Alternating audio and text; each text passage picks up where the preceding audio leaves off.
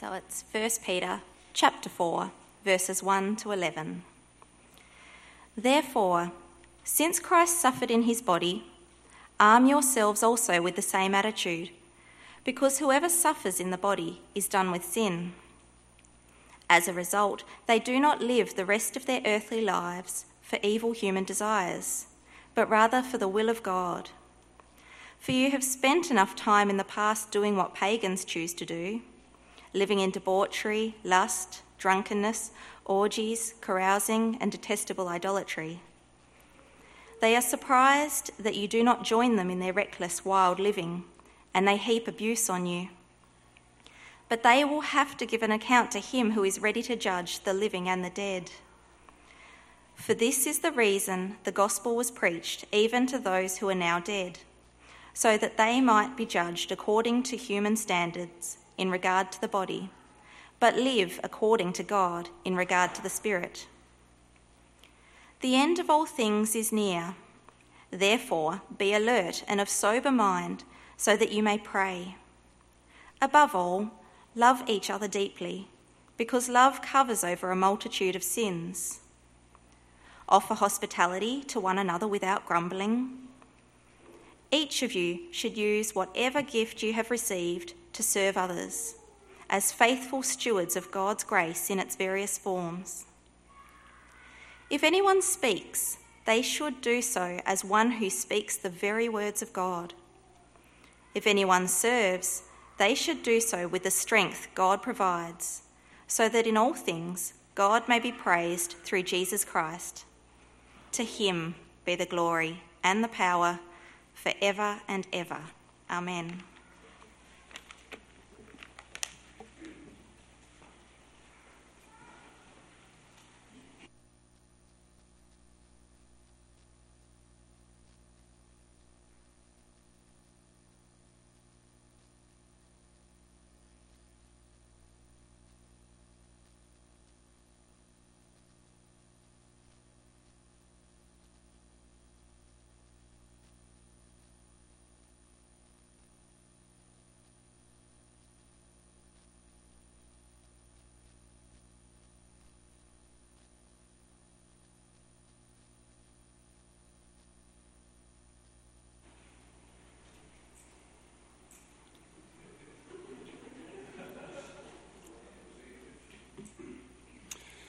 All right, how's that? Well, good morning, everyone. Uh, we've got a great chapter to look at today, and just to help us prepare, I thought I'd last ask you a probing question. When was your last milestone birthday? Now, you might be young and you might be thinking, hey, I've just turned 10, I've gone double digits, or maybe you're 13 and entered the teenage years. Maybe you've just had your 18th or your 21st and you're walking with the grown ups now. Maybe it's your 40th, your 50th, your 70th. These milestone birth- birthdays are celebrations as we transition from one stage of life to another. And they're also chances for us to pause and reevaluate. How has your life gone so far? And where are you heading in the next chapter? When did you last seriously reevaluate your life? Now, for me, my last milestone birthday was when I turned 33. Now, you might think that's strange, it's not divisible by five, but let me explain. I'd been a believer for about 18 years at the time. I was a husband, a father, healthy, energetic. But as I turned 33, I realised I was now the same age as Jesus, and he never reached his 34th birthday. Jesus lived for just 33 years, but in that short life, he's impacted our world more than any other person in all of human history. So you can understand why, as I transitioned to I'm now older than Jesus, I was filled with an intense sense of underachievement. Now, we don't need to wait for milestone birthdays to pause and reevaluate our life. In fact, no matter how old we are, every time we open our Bible and are humble before the Lord, we have that opportunity. So, in our text today, Peter invites us to do just that. Now, we're going to follow a fairly simple structure.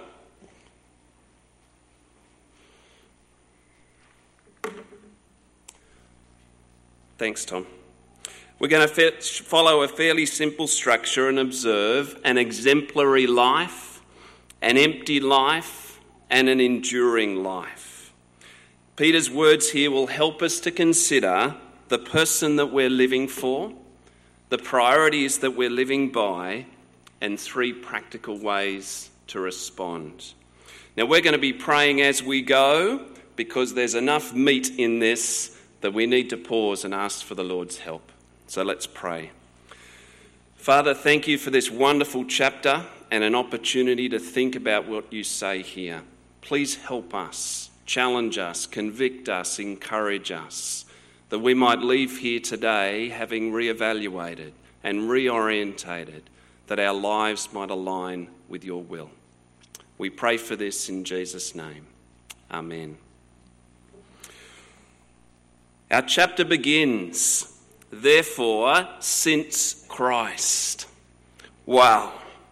We could simply stop here and preach the whole sermon on those three words. Peter invites us to consider the Lord Jesus, who he is, what he's done, and then live in response to what we see. What a wonderfully simple and profound approach to life. His life is truly exemplary. But here, Peter wants to, to draw our attention to a particular aspect of the life of Jesus. Since Christ suffered in his body, arm yourself with the same attitude. Now, what does this mean? When we think of suffering, Jesus suffering in the body, our minds go to the cross, the physical and spiritual suffering as he died for the sins of the world. But it's worth remembering that his suffering didn't begin at Calvary, but 33 years earlier, at the incarnation when he first took on human flesh and became one of us. He entered the darkness of this sin controlled world and lived as the true light of God. He resolved that in every circumstance he would obey the will of God rather than sin. But that put him at odds with the way of the world. John says it like this Light has come into the world, but people love darkness instead of light because their deeds were evil. Everyone who does evil hates the light and will not come into it, for fear that their deeds will be exposed. This conflict brought suffering for Jesus. His three years of ministry was full of discouragement, opposition, death threats, betrayal, and we know how his life ended beaten, mocked, alone, crucified. Such was the commitment of Jesus to doing God's will in an anti God world. And as it was for Jesus, so it will be for any who choose to follow him. Paul summarized it for Timothy. In fact, everyone who wants to live a godly life in Christ Jesus will be persecuted. Peter agrees here. The letter of 1 Peter is written to scattered believers living as strangers in the world. And Peter knows these faithful believers are suffering as they trust and obey the Lord Jesus. But notice something in these first two verses. Suffering is not just the result of obedience to Jesus in an anti Jesus world. Peter teaches us that suffering is used by God to reveal who it is that we're actually living for to clarify where our loyalties lie, and to strengthen our resolve to live wholeheartedly for the Lord. Suffering becomes one of the secret strengths for living a godly life. Look at verse 1 and 2 again. Arm yourself with the same attitude, for he who has suffered in his body is done with sin. As a result, he does not live the rest of his earthly life for evil human desires, but rather for the will of God.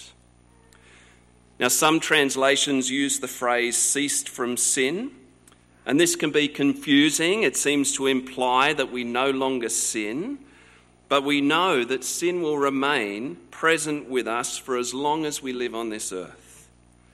So, the phrase that we've heard this morning is more helpful I'm done with sin. I've had enough of it. I want nothing more to do with an anti God way of living. I only want one master. I just want to live for the Lord. Peter has already instructed us in your heart, set apart Christ as Lord.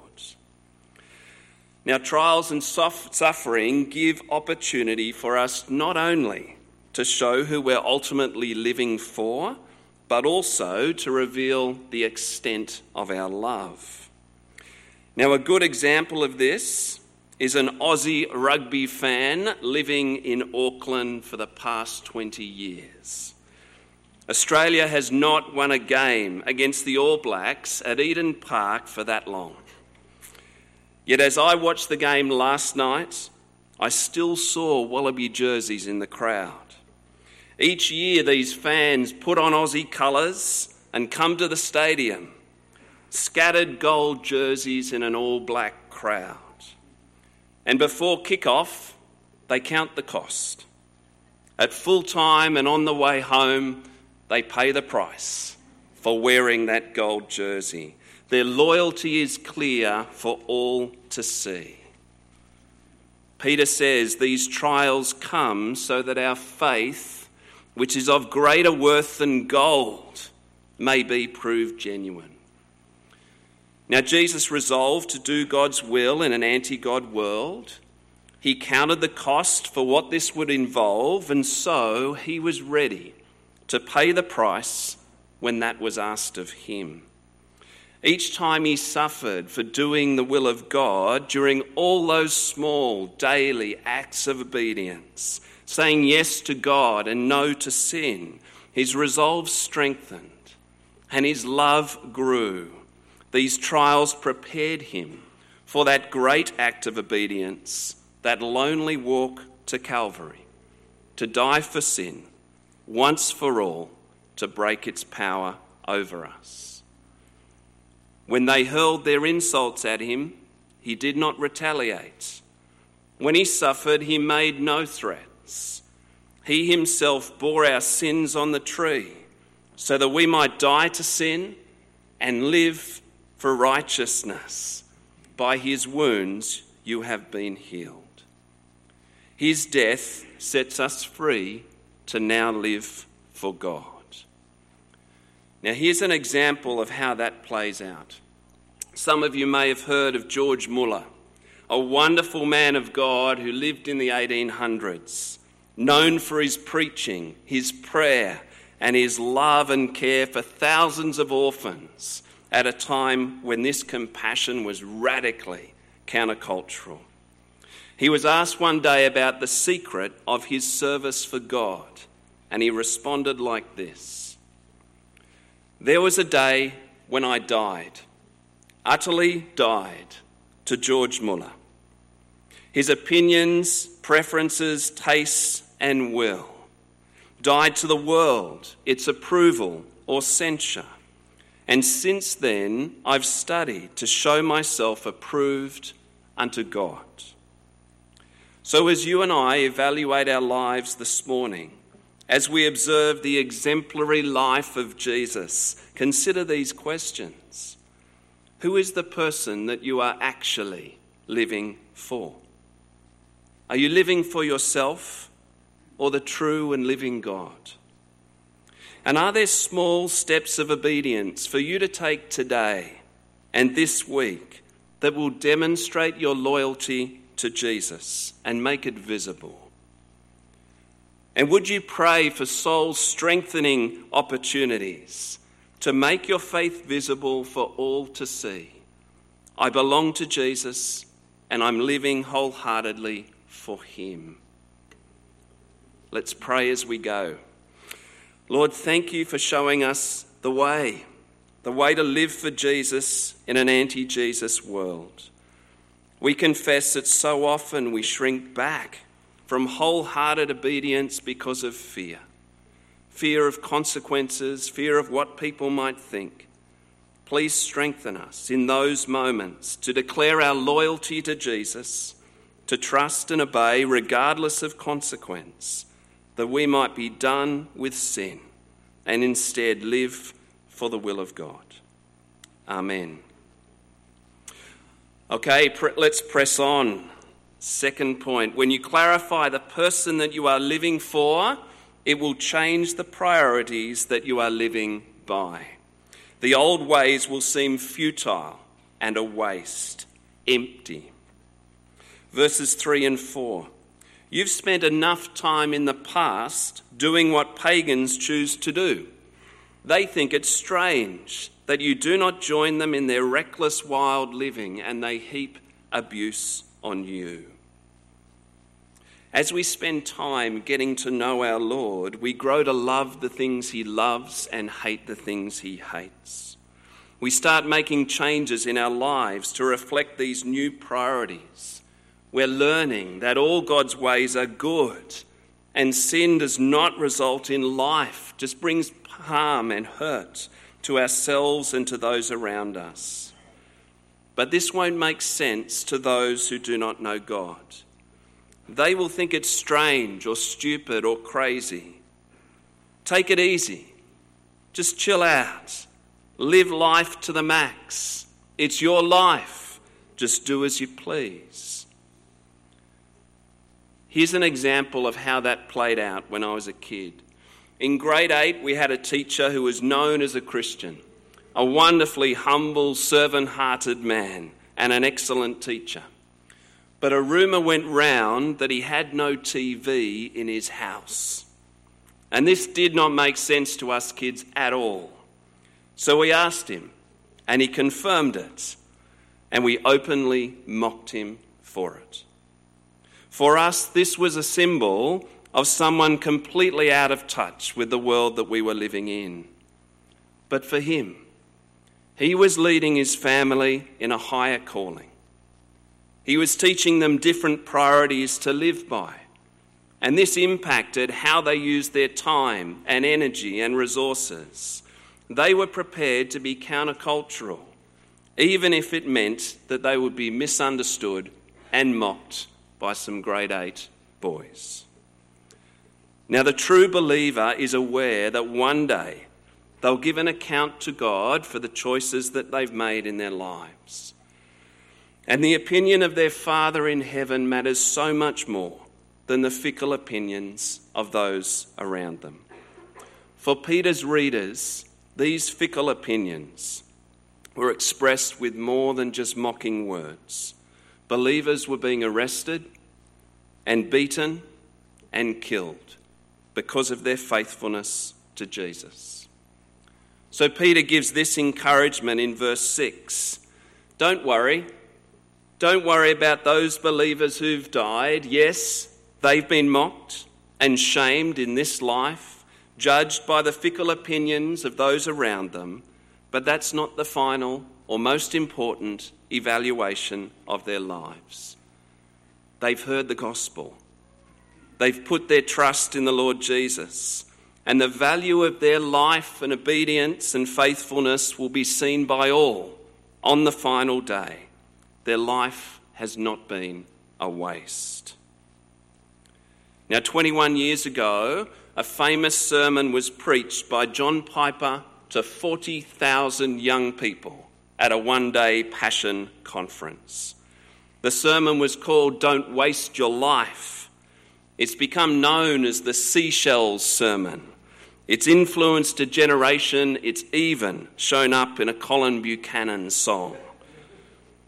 It was an urgent plea for people to re-evaluate the priorities of their life in light of who Jesus is and the end to come. Piper finishes with a story of a wealthy couple who decided to retire in their 50s, move to Florida, relax, and collect seashells from the seashore. Yes, spend their remaining years on this earth collecting seashells.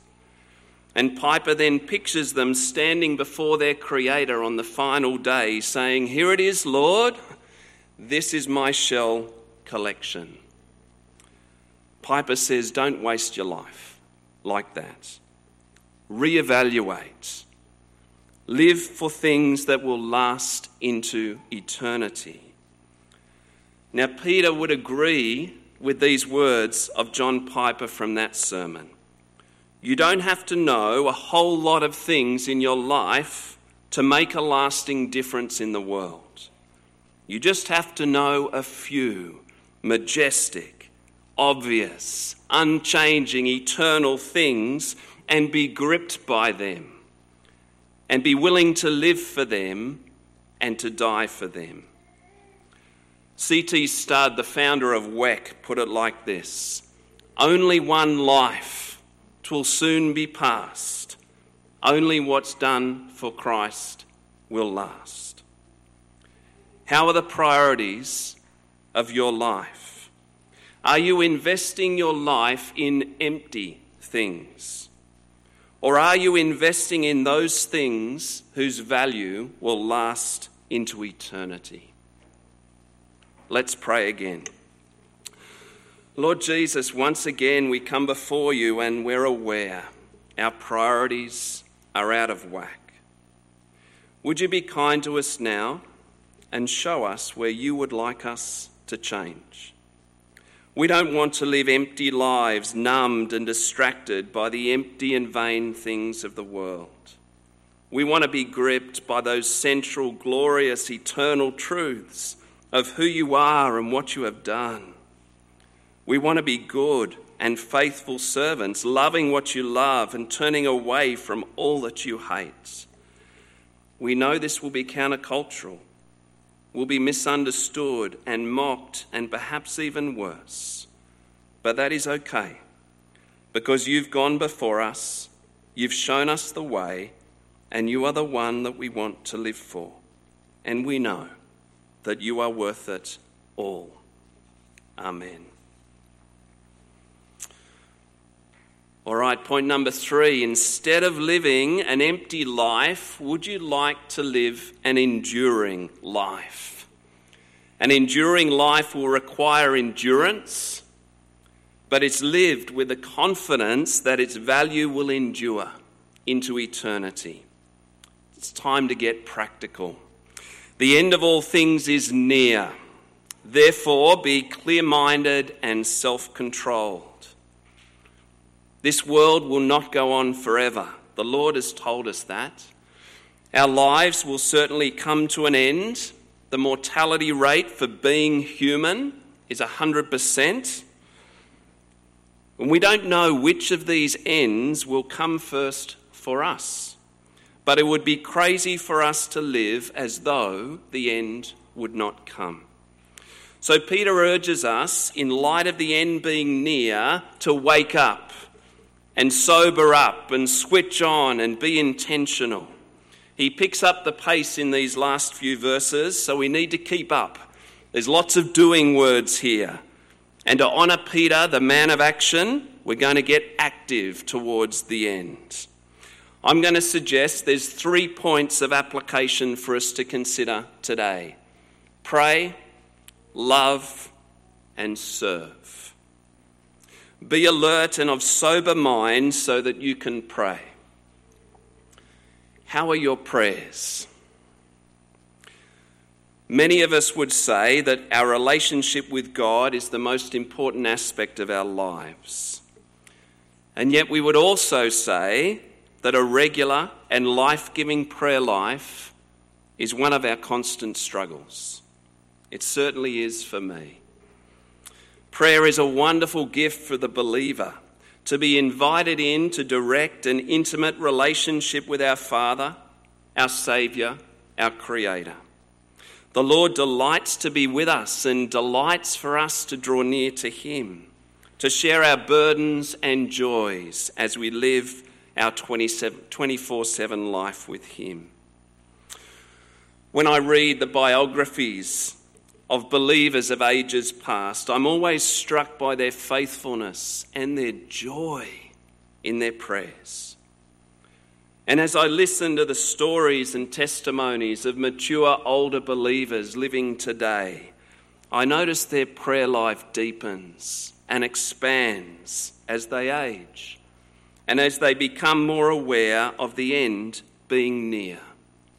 The wisdom of their years has shown them that time with the Lord is the essence of life.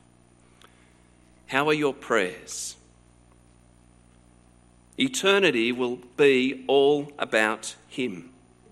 So let's switch on and organise the rhythms of our lives to prioritise our time with the Lord.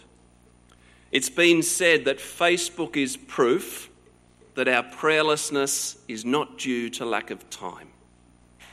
We have the time. Let's organise it and invest it in developing our relationship with the Lord. Now, you can start very simply by bookending your day. As you wake up, acknowledge Him, thank Him, praise Him, and dedicate your day to Him. And as you go to bed, do so with gratitude for how He has walked with you and watched over you in everything that has happened. Take time this afternoon to think about your daily and weekly rhythms where and how can you prioritize time to withdraw and be with the Lord? Schedule it in your calendar and put it in your phone. Some regular daily and weekly appointments with the Lord. When will you spend time with Him? Another idea read the Gospels and learn the way of Jesus. See how he could integrate prayer into all the different activities and relationships of his life.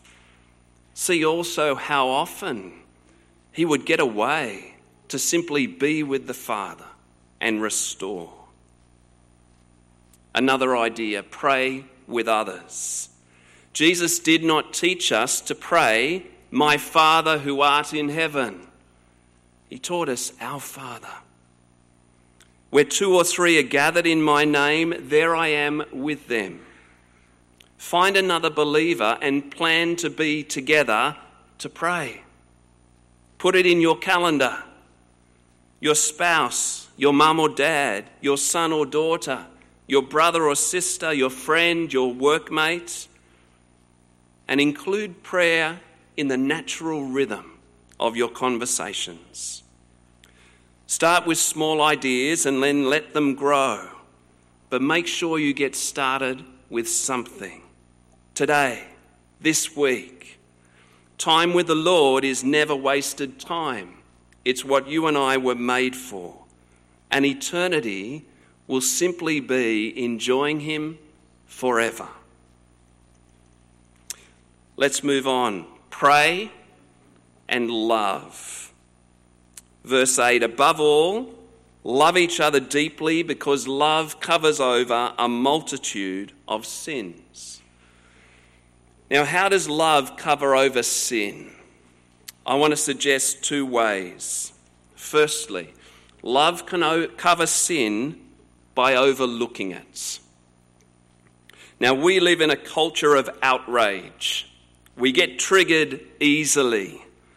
Someone may say something or do something that we don't like, and we go zero to a hundred in anger. And particularly if what the other person did was actually wrong, our anger gets superpowered with a Pharisaical self righteousness. The way of Jesus is different to this. He calls us to love one another deeply, to bear with one another, and be gracious with one another, to forgive one another. In these instances, love covers over sin by overlooking it, absorbing the hurt, letting it go, not allowing it to escalate into outrage or bitterness or resentment. We could think of love as the extinguisher that smothers the bushfire of sin.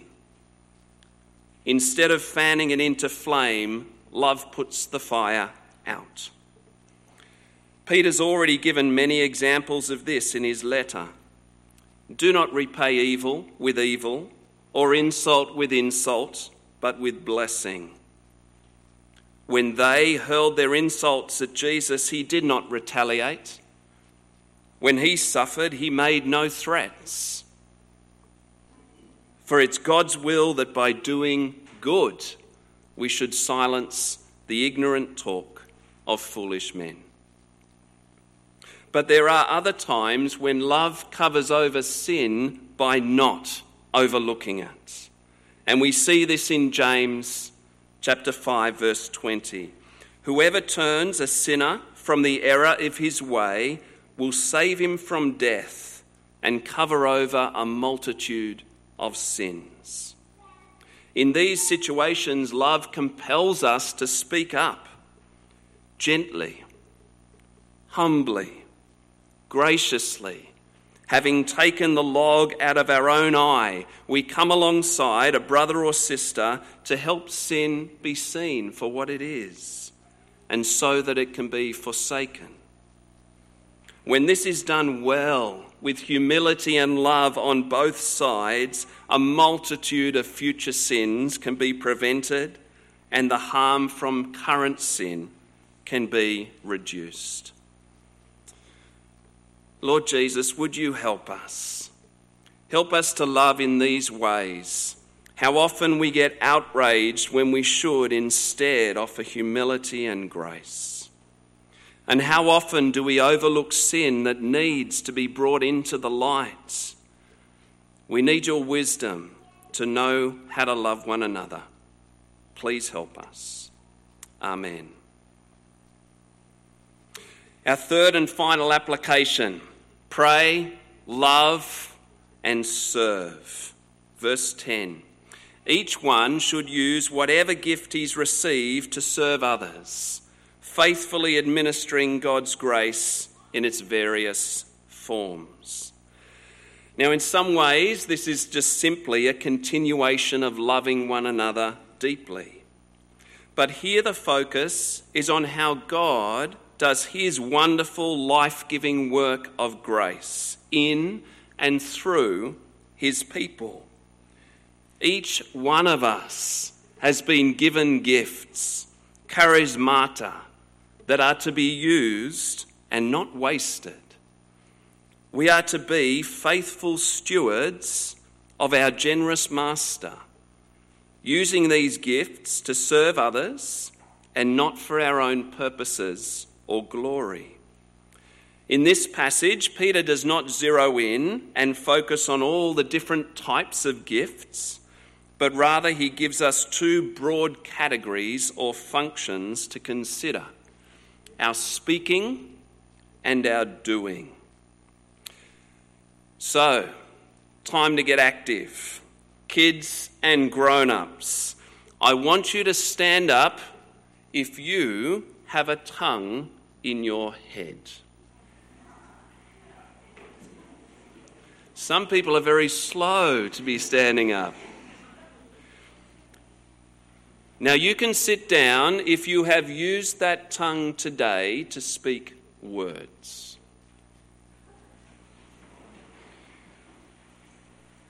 I want you to think back to each of those words that you've said today as we listen to what Peter says here.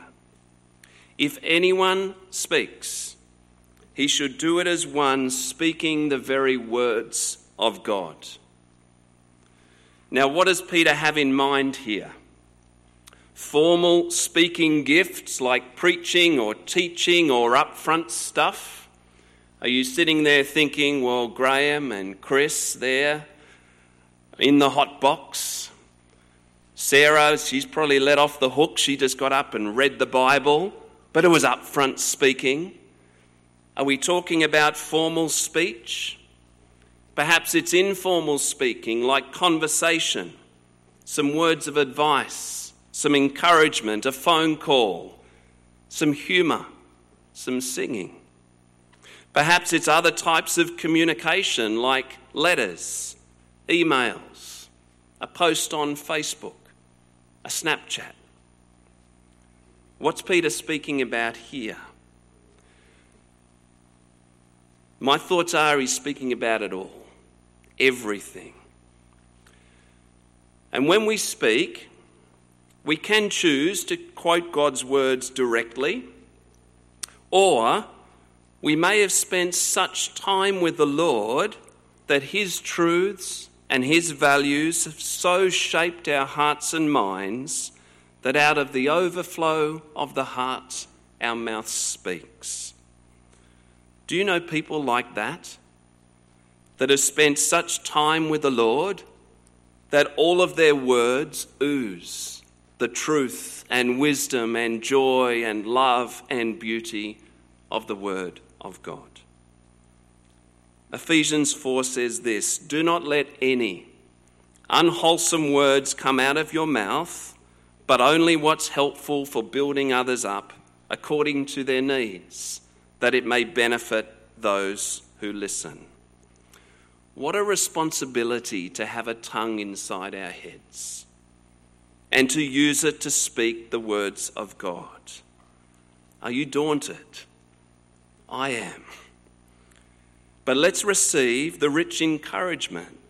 The Lord gifts his people to speak words like this that bring life and blessing to those who hear.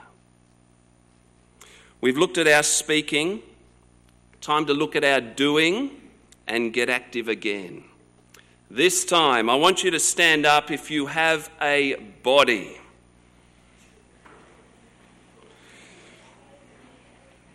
And this time, you can sit down if you think your body is tired or weak. Now, I'm expecting a few young, bold scallywags who want to prove their strength. Now, Peter, he would recognize your bold brashness, and that's okay. You can keep standing if you like until you realize that one day you will not be able to stand anymore. Our bodies are weak. Let's hear the words of this next verse. If anyone serves, he should do it with the strength God provides. All of our doing. That covers everything that this body of mine does. Now, just think through all of the doings of your body since you woke up this morning. This is all encompassing. Again, what a daunting responsibility. But do you see the wonderful encouragement of God? Do not do your doing, your serving, in your own strength. Do it in the strength that God provides. What a wonderful God that we serve. What other God would give us such a privileged place in his plans and purposes for his world? And what other God would equip us for the task by giving us everything we need to do what He calls us to do? So let's bring all of this to a close. We don't need a milestone birthday in order to re-evaluate and reorient our lives. This short chapter has helped us to do that this morning, to clarify who we are actually living for? And are our priorities empty or are they eternal? I trust that the Holy Spirit has given you a list of action steps. He certainly challenged me this week as I've prepared. Let's not live empty lives any longer. Let's make our lives count for eternity. Let's live wholeheartedly and visibly for Jesus. In our marriages, our families, our school, our workplaces, our networks, He's shown us the way of obedience. Let's arm ourselves with the same attitude. Let's learn to pray and to love and to serve as a global network of believers from every background that are now scattered throughout the world. And let's serve not in our own strength or for our own kudos, but by His grace and for His glory. Let's finish with these passionate words of Peter at the end of verse 11. So that in all things God may be praised through Jesus Christ. To him be the glory and the power forever and ever. Let's pray.